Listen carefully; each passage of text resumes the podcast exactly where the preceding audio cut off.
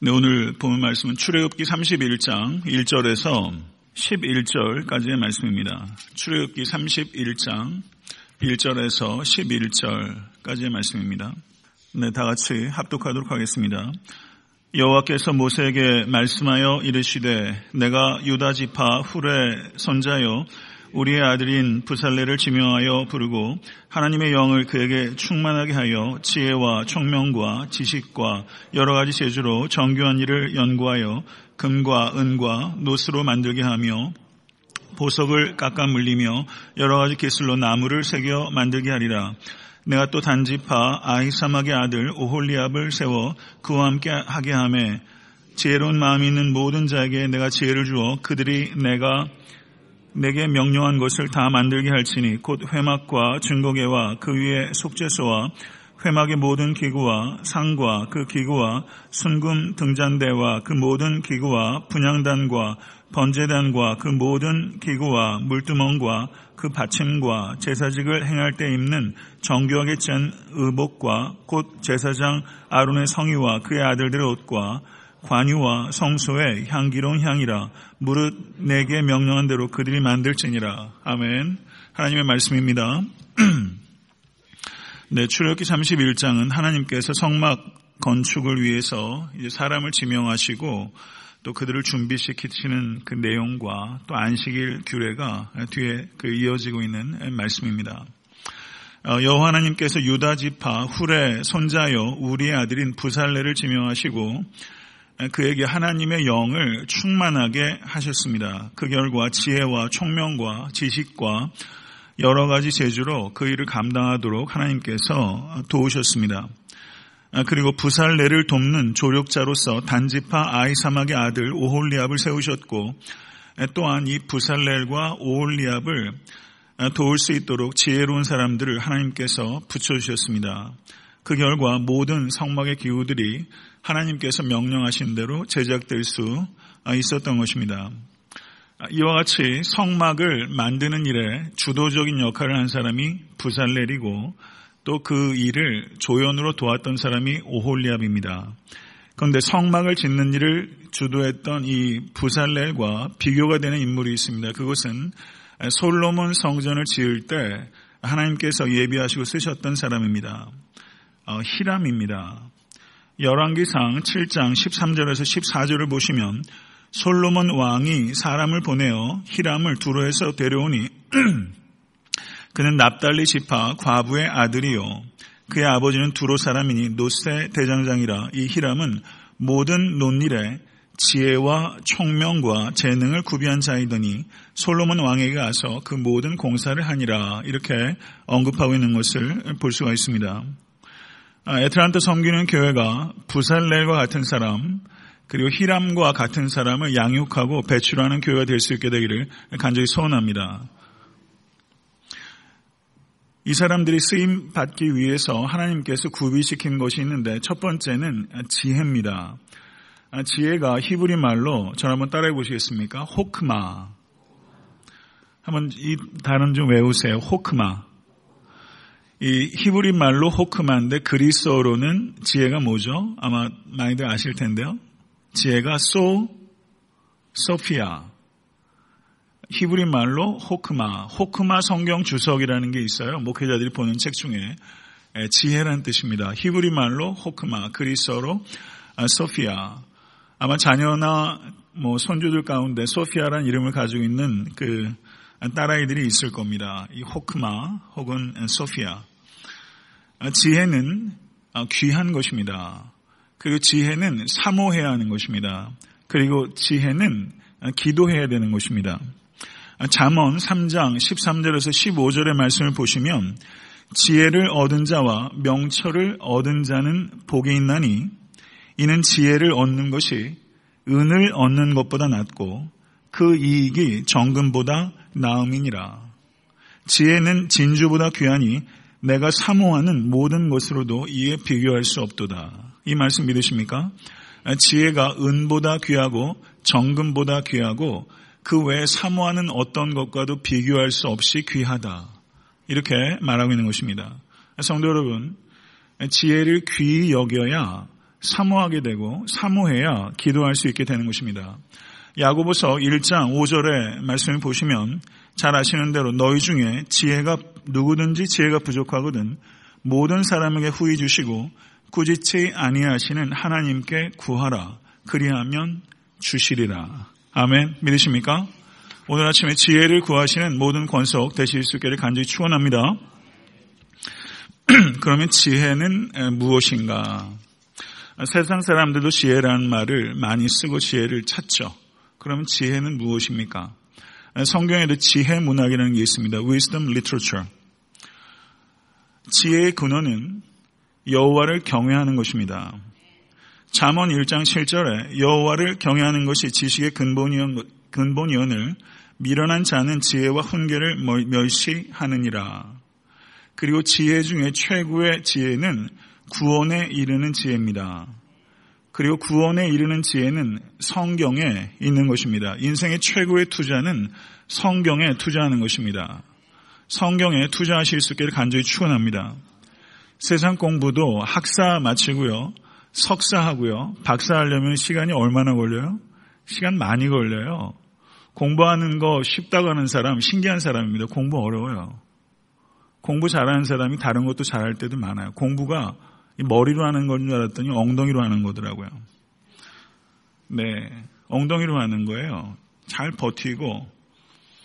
네, 그런데 정말 중요한 지혜는 구원에 이르는 지혜라는 것을 정말 깨달으실 수 있게 간절히 바라고요. 우리 자녀들이 세상 책 좋아하도록 자녀 키우는 거 굉장히 중요한 것입니다. 저는 저희 자녀들 키우면서 기도하는 부분 중에 하나가 얘네들이 책을 좋아하는 아이들이 되게 해달라고 기도해요. 저도 사실은 뭐 얼마나 책을 읽는지 많이 읽으려고 노력은 하지만 이 세상의 모든 책을 다 합해도 성경 하나에 견줄 수가 없습니다. 자녀들을 양육하실 때 성경을 사랑하는 아이들로 키우실 수 있게 간절히 추원합니다. 그러면 지혜 중에 가장 중요한 지혜는 구원에 이르는 지혜인데요. 지식과 지혜는 어떻게 구별이 되는 것일까요? 토마스 칼라일이라는 철학자가 의미 있는 말을 했습니다. 경청하십시오. 말하는 것이 지식의 영역이라면 듣는 것은 지혜의 영역이다. 이런 말을 했어요.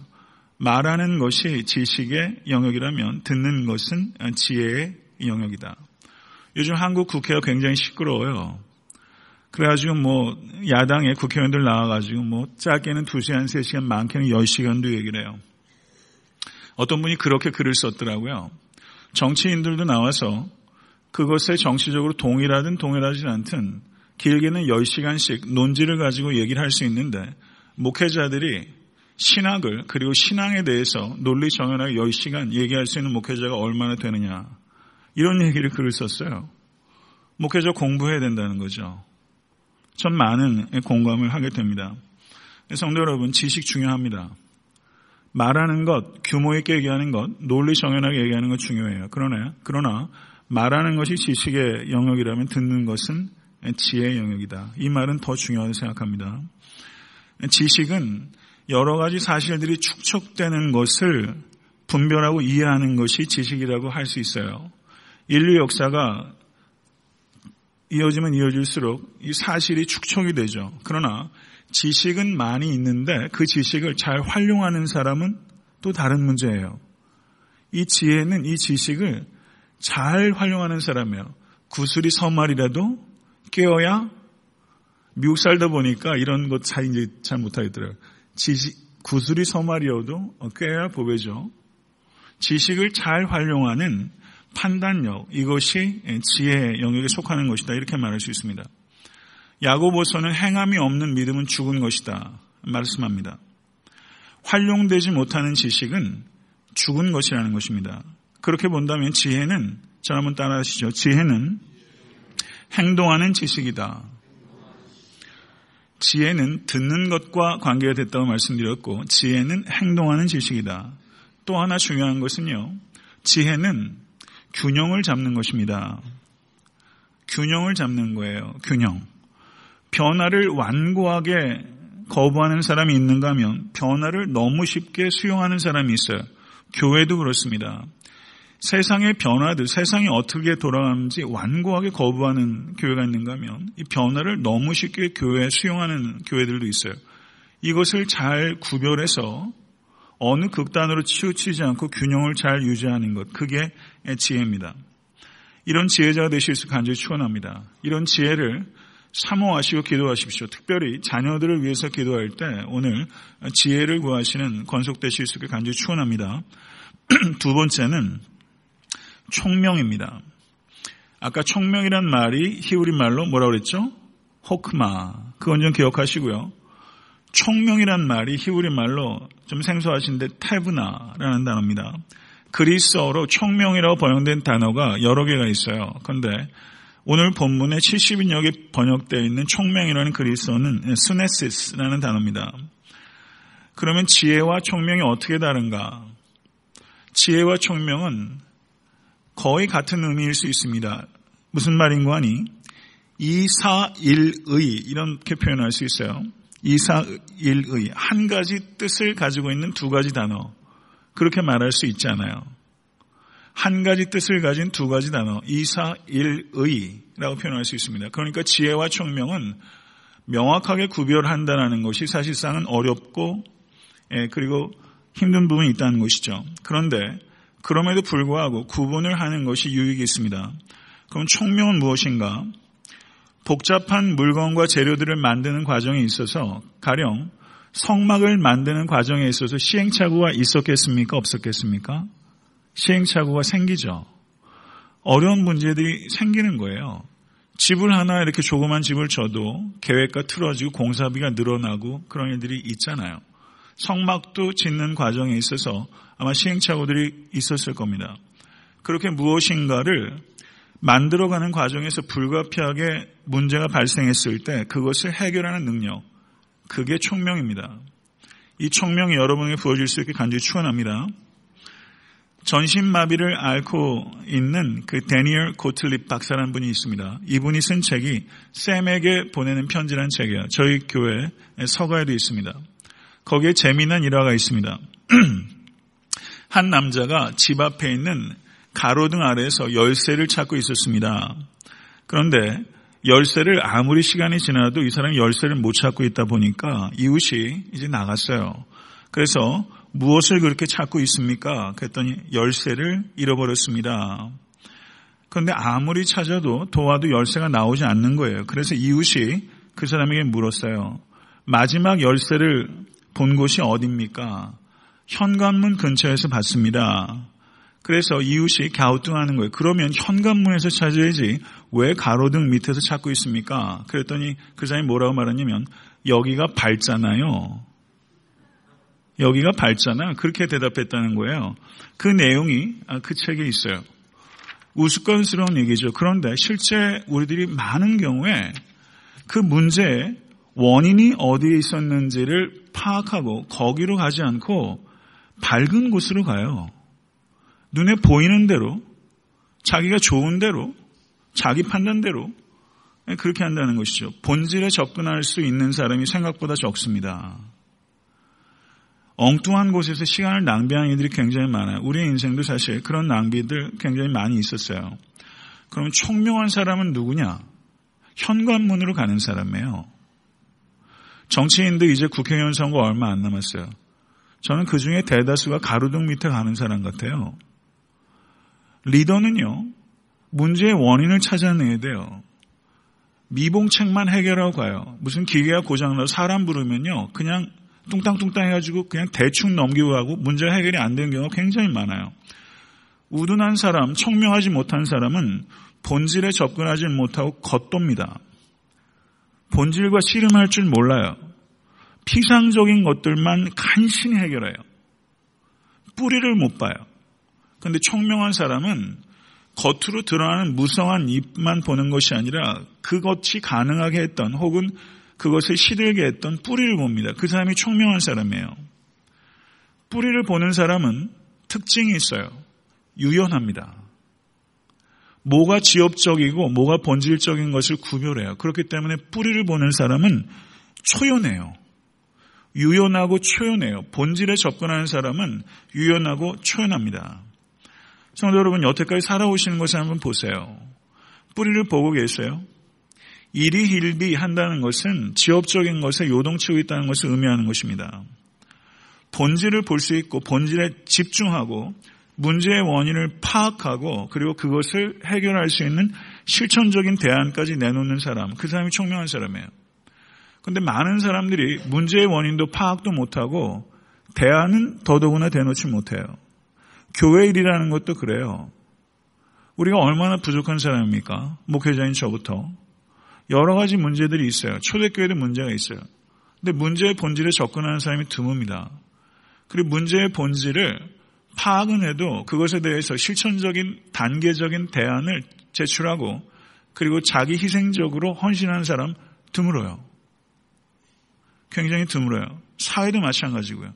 여러분이 속한 직장도 마찬가지입니다. 문제의 원인을 진단하고 그리고 대안을 내놓을 수 있는 사람, 그 사람이 총명한 사람이죠. 성도 여러분, 총명을 구하실 수 간절히 바랍니다. 그래서 이 총명한 사람은 씨앗에 관심을 갖고 있는 사람이에요. 씨앗. 한국에 씨앗을 심는 사람들인가? 뭐 이런 그 출판사인지 어떤 그 CD, CCM 이런 만드는 그런 데도 있어요. 전 그 이름이 좋더라고요. 씨앗을 심는 사람들. 문제의 원인을 파악하고 그리고 씨앗을 심을 줄 아는 사람들. 총명한 사람은 집중력이 있는데 집착하지 않습니다. 집중과 집착은 굉장히 큰 차이예요. 집중과 집착. 본질을 보는 사람은 집중력이 있어요. 집착하지 않아요. 아까 말씀드린 대로 초연합니다. 눈에 보이는 일들에 일일비하지 않아요. 유연해요. 나이가 들어가면요, 뼈가 굳습니다. 나이가 들어가면 사고가 굳어요. 저는 육체가 약해지는 것은 사실은 슬퍼할 일 아닌 것 같아요. 제가 뭐 나이도 안 된 사람이 그런 소리 하면 좀 여러분께 결례인지 모르겠지만은 나이가 들어가고 뼈가 굳고 하는 건 사실은 별 문제 아니에요. 그건 자연스러운 과정이고 어떻게 보면 좋은 측면도 있다고 생각해요. 근데 사고가 경직되는 것은 안타까운 일인 것 같습니다. 배울 줄 모르는 사람 문제예요. 인풋이 안 돼요. 인풋이 안 돼요. 그러니까 아웃풋이 없죠. 유연하실 수 있기를 간절히 추원합니다. 뿌리를 볼 수 있기를 간절히 추원합니다. 설교를 맺겠습니다. 부살렐이 주연이라면 오홀리압은 조연이에요. 저도 제가 20대 때는요, 주연이 되게 하고 싶었어요. 주연이. 주연에게 되면 스포트라이트이 다 가잖아요. 그러니까 10대, 20대 때는 주연에 관심이 많아요. 그때는 영화를 봐도요, 주연만 보여요. 정우성밖에 안 보여요. 예. 네. 근데 어느 순간부터 영화를 봐도 조연이 보여요. 어, 조연이 연기가 참 좋다. 한국 사회도 그래도 조금 머추해 주는 게 예전에는 그 신성희 씨만 봤잖아요. 조연은 하나도 안 보고 얼굴만 보고. 근데 요즘은 조연이 굉장히 부각이 되면서 오히려 조연들이 생명력이 길고 질리지 않고요. 조연은 연기력 가지고 승부하고요. 그래서 조연이 잘 받쳐줘야 영화도 되고 그리고 조연도 상당히 각광을 받더라고요. 저는 조연의 중요성이 강조가 된다고 생각합니다. 우리가 부살렐이 있지만 부살렐이 그 일을 감당할 수 있었던 결정적인 것은 오올리압이 있었기 때문이고 오올리압뿐만 아니라 그 외에 이름이 없는 익명의 지혜로운 사람들이 있었기 때문에 가능한 일입니다. 모세가 있었고 여호수아가 또 있고 여호수아가 모세를 수정 들었던 시종입니다. 그런데 또 여호수아의 그늘 밑에 있는 것을 자처했던 갈렙이라는 조연이 또 있잖아요. 바울이 있는가 하면 바나바가 있고요. 우리 자녀들을 키울 때 저는요, 문제는 큰 일이냐 작은 일이냐가 중요한 게 아니라 소명대로 쓰임 받느냐 못 받느냐가 중요한 것입니다. 바울의 그릇도 있고요. 바나바의 그릇도 있어요. 예, 성도 여러분. 이것을 우리가 좀 깊이 생각할 수 있게 되길 간절히 바랍니다. 김화영 씨라는 사람이 있습니다. 김화영. 자녀들을 너무 주연으로 하게 되면 애들이 질리고 힘들어요. 예. 김화영 씨라는 사람이 있는데 그분이 어떤 글을 썼냐면 촛불 하나도 혼자 타오르지 못합니다. 이런 글을 썼어요. 촛불 하나도 혼자 타오르지 못합니다. 잘 쓴 글은 아니에요. 내용이 이런 겁니다. 저 혼자 타오르는 줄 알았습니다. 그런데 공기와 바람이 필요하더군요. 모든 것이 적당해야 하고요. 촛불 하나도 혼자 타오르지 못합니다. 촛불이 타오르는 것에도 도움이 필요한데 하물며 인간이 촛불이 되어 빛을 발하기 위해서는 얼마나 많은 도움이 필요하겠습니까? 도움이 필요하다는 거예요. 피차간에. 협동하는 일이 얼마나 중요한가 하는 일을 우리가 여기서 보게 됩니다. 디엘 무디 목사님이 이런 얘기를 했어요. 열 사람에게 일을 하게 하는 것이 한 사람이 열 사람의 일을 하는 것보다 좋다. 열 사람이 일을 하는 것이 한 사람이 열 사람이 일을 하는 것보다 좋다. 우리가 일당 백이란 말 많이 씁니다. 일당 천이란 말도 쓰고요. 사람이 일단 만을 하는 사람도 있어요. 그런 사람도 탁월한 사람도 필요하죠. 그런데 정말 좋은 거는요. 열 사람의 일을 분담시키는 것입니다. 한 사람이 너무 과중한 능력과 그리고 그런 책임을 갖게 되면 그 사람이 넘어지게 되면 그 파장이 얼마나 큰지 몰라요. 전 그런 의미에서는 교회가 이렇게 작고 그리고 중간 뭐 이런 교회들이 건강하게 여러 만 명 교회 하나 있는 것보다는 전 천 명 교회 열 개 있는 게 더 낫다고 생각해요. 제 개인적인 성향도 거기 있지만요. 그게 훨씬 좋다고 생각합니다. 전도서 말씀 읽고 맺겠습니다. 두 사람이 한 사람보다 나음은 그들이 수고함으로 좋은 상을 얻을 것입니다.